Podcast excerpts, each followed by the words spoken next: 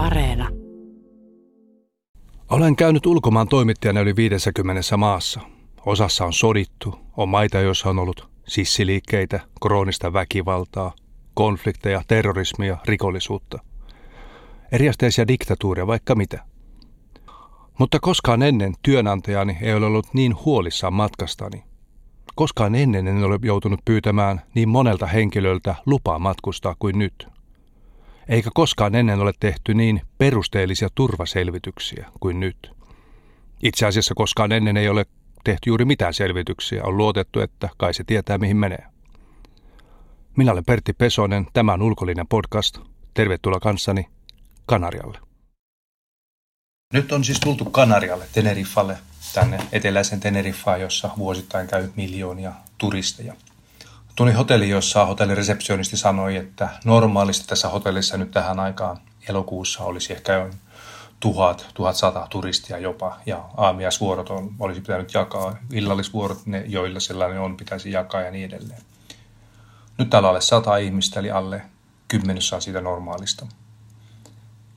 Ja mitä normaaliin tulee, ei tässä oikein ole mitään normaalia. Kun tulee hotellirespaan, niin siinä on resepsionisti on tämmöisen pleksilasin takana.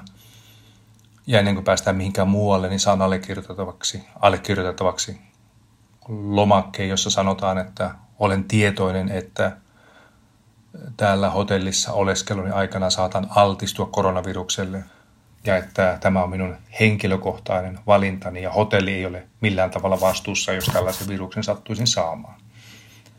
Allekirjoitus tähän ja kiitos ja hauskaa lomajatkoa. Hotellissa on ainakin rauhallista, parkkipaikalla on tilaa, uimaltaalle ei ole ahdasta, aameisellekin mahtuu hyvin. Seuraavaksi rannalle. Tällaista tämä nyt on Kanarialla. Kävelen tässä paikka Playa Americas, turistien kansoittama normaaliolossa, siis täällä on paljon turisteja. Mutta nyt tosiaan ei olla normaaliolossa. Turisteja ihan muutama. Siellä täällä muutama. Ja ollaan elokuussa, jolloin periaatteessa turisteja pitäisi olla vaikka kuinka paljon. Erityisesti täältä puuttuvat englantilaiset. Kun Englanti laittoi karanteeni, jonka mukaan jos Kanarilta tulee, niin kaksi viikkoa karanteenissa sen jälkeen. Nehän kukaan turisti tulee viikon lomalle, jos sen jälkeen ollaan kaksi viikkoa karanteenissa. Tämä on vähän outoa, kun itsekin aikanaan on lasten kanssa puljellut näillä samoilla rannoilla. Ja tämä on ollut tällainen niin kuin turvallisen lomailun meikka. Täällä on ollut hyvin turvallista ja on aika rauhassa ja turvassa saanut kuljeskella ja tehdä mitä huvittaa.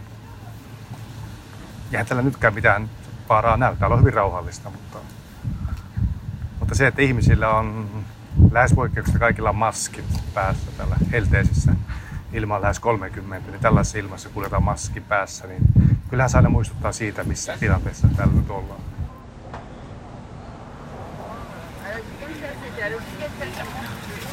Haastattelin tuossa juuri Beni Menina. Hän on tarjoilija, joka on ollut Kanarialla 20 vuotta töissä. Syntyisin Marokosta, puhuu Espanjaa täydellisesti. Hän sanoi, että tämän 20 vuoden aikana ei koskaan nähnyt tällaista elokuussa, joka on periaatteessa ihan hyvää, jos ei ihan parasta, mutta kuitenkin kovaa sesonkia täällä. Täällä on niin hiljaista. Mutta kello on vähän yli seitsemän illalla. Tässä on iso terassi, joka normaalisti olisi jo tähän aikaan elokuussa melkein täynnä. Nyt tässä juuri lasken, tässä on seitsemän asiakasta ja tähän mahtuisi varmasti toista sataa, normaali tilanne. Eniten Beni on huolissaan siitä, mitä tapahtuu, kun tulee talvi. Alkaa talvisesonkin tuossa lokakuussa, jolloin ensimmäiset suomalaiset tulevat tänne. Silloin yleensä tulevat turistit ovat paljon vanhempia, jotka tämän koronaviruksen vuoksi ovat enemmän huolissaan, totta kai, koska vanhemmille ihmisille tämä virus on ollut vaarallisen. Uskaltavatko he tulla? Minkälaisia rajoituksia on silloin? Joutuvatko Euroopasta tai ne turisteiksi tulevat edelleen karanteeniin kahdeksi viikoksi? Jos vaikka täällä viettää viikonlomalla, niin ja Beni uskoo, että tuskin kukaan tulee, jos nämä säännöt on tällaisia. Ei auta muuta kuin toivoa parasta ja toivoa, että virus jotenkin saataisiin pidettyä kurissa ja Kanarian saaret jotenkin elossa, koska Kanarian saarilla tämä elämä seisoo tai kaatuu, elää tai kuolee turismin mukana.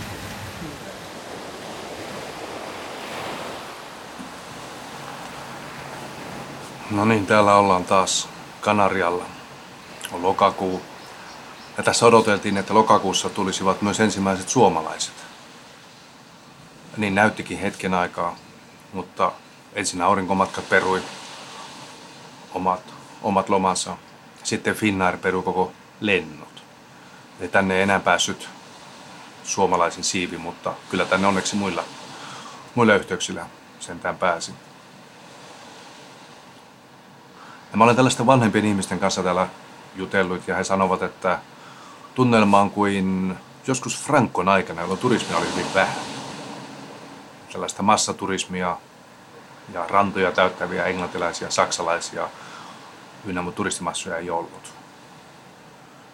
Mikä tavallaan omalla tavallaan on ihan, ihan mukavaa, mutta kun Kanarialla ehkä 6-8 ihmistä kymmenestä saa tavallaan toimeentulosta turismista, niin se on kaikkea muuta kuin mukavaa. Tapasin nyt uudestaan Juan Francisco Reveronin. Hän oli ensimmäisiä hotelliyrittäjiä tällä Kanarialla, tai hänen sukunsa. Juan Francisco mummo perusti ensimmäisen pensionaatin tuohon Tenerife lentokentän lähelle. Se oli, sen nimi oli Hostal Aeropuerto ja siinä oli viisi huonetta, suihkut käytäville. Eli siitä on tullut pitkä pätkä eteenpäin. Nyt Juan Franciscolla on kolme huonetta, joista tämän koronaepidemian vuoksi kaksi on suljettu. Juan Franciscolla on siis kolme hotellia, joista kaksi on suljettu nyt koronapandemian vuoksi. Ei ole asiakkaita.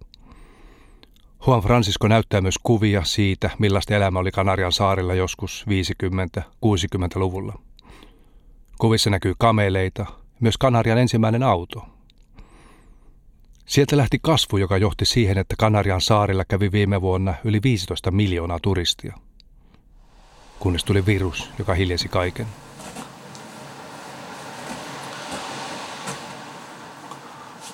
On yksi asia, mikä on yllättänyt aika paljon täällä Kanarialla nyt tämän koronapandemian aikana.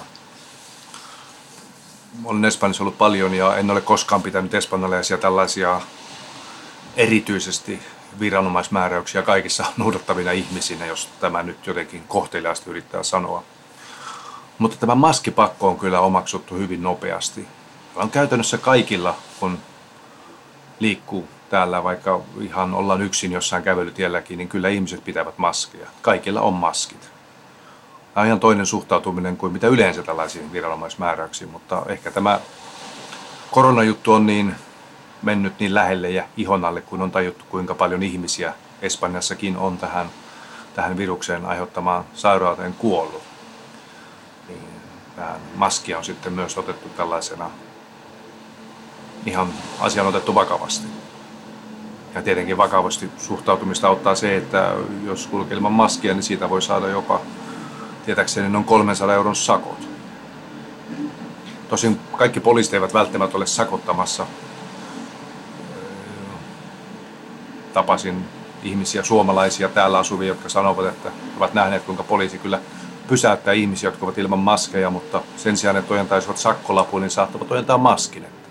Tästä ole hyvä, näitä pitää pitää sitten pysäytetty lähtee jatkamaan matkaa maski päässä. Eli tällä lailla ohjeistamalla täällä on näköjään edetty. En tiedä kaikkialla, mutta ainakin tällainen havainto täältä nyt oli. Tuo ei tarkoita sitä, että kaikki hyväksyisivät maskipakon, niitä vastaan on ollut mielenosoituksiakin. Masken vastaisessa mielenosoituksessakin pidettiin aika tiukasti maskit päässä. Toisessa mielenosoituksessa ei pidetty ja poliisi sakotti ison joukon protestoijia. Yksi erikoisimmista ihmisistä, joita olen täällä tavannut, on ollut Antoni Pla. Hän on 59-vuotias, syntynyt Majorkalla, asunut suurimman osa elämästään siellä. Majorkalla viime vuodet hän kertoi ollensa musiikkituottajan järjestämässä isoja konsertteja. Muun muassa tällaisia nimiä kuin Guns N' Roses, Madonna, tällaisten maailmantähtien konsertteja hän on ollut järjestämässä ja sopimassa ja sumplimassa niitä miljoonaa asiaa, mitä tällaiseen järjestämiseen aina liittyy. Mutta no vuosi sitten hän sanoi, että tuli mitta täyteen kerta kaikkiaan sitä maailmaa niin kuin konserttitähtiä ja maailmantähtien raidereiden kanssa, jossa vaaditaan kymmentä mahdollista ja mahdotonta asiaa aina konserttien toteuttamiseksi. Ja hän kyllästyy myös siihen kokaini ja huumeiden värittävään musiikkimaailmaan, jossa hän sitten oli ja halusi niin kuin viimeiset työvuoteensa tehdä jotain ihan muuta. Hän tuli Kanarialle vuosi sitten, ehti olla